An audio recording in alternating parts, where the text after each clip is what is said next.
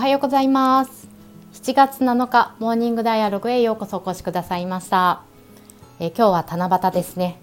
7月7日の夜に願い事を書いた短冊飾りをすると、えー、お願いしたことが叶うというあれです。皆さん願い事してますか？私は数十年やってないんですけれどあの子供たちが保育園に短冊を飾りに行ったのを、えーまあ、きっかけに私も飾ろうと思ってます、えー、願い事はですね家族のみんなの一日も早い体調回復 そして、えー、母の夏休みをくれとでも書いておきたい ですね。さて今日も、えー、トピックを一つ紹介したいと思います。今日はですね少し大きな問いを紹介させてください、えー、お聞きの皆さんは何か一つ、えー、ご自身が取り組みたいこと、えー、一歩前進させたいことや何かこううまく進まないので、え困っていることなどを思い浮かべて聞いてみてください。それでは紹介します。最後の最後にはどうなっていることを目指しますか？繰り返します。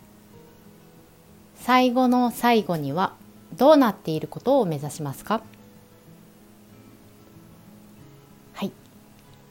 今日の少し大きな問いでございます。ではここから一人静かに考えたい方は放送を止めてみてください、えー、引き続きですね今日はこの問いに答えていく際の、えー、ポイントを2つお話ししたいなと思っています。どうなっていることを目指しますか？ということで、まあ、目標を作る作っていくためのためのというかね目標を作るような問いなんですけれども目標を作る際のポイント2つ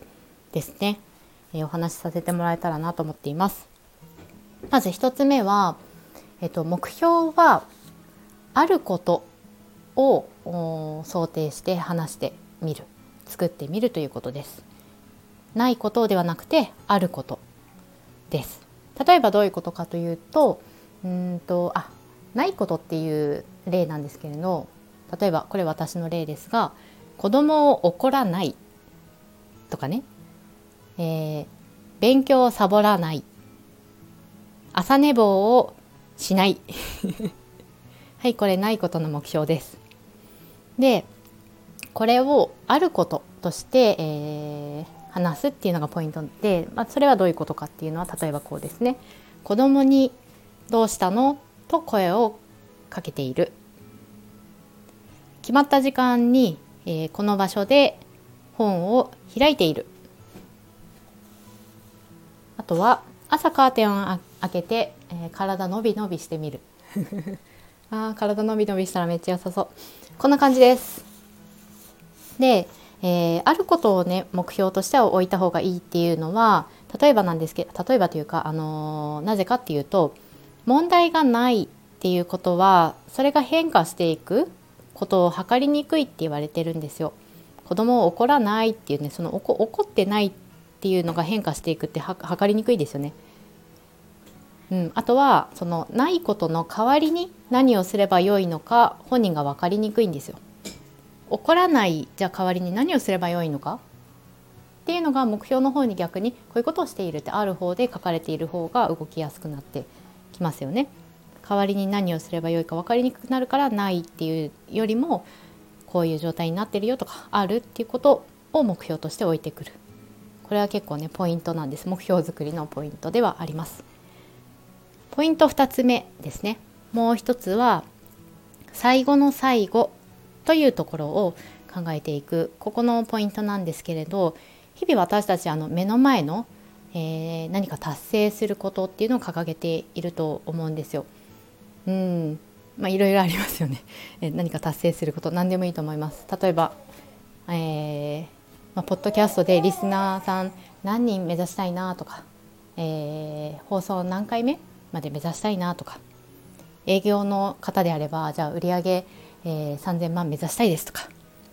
そういったあ成し遂げる達成することあると思うんですけれどそれよりももっともっと先にあるどのようにあるかどのようにいたいか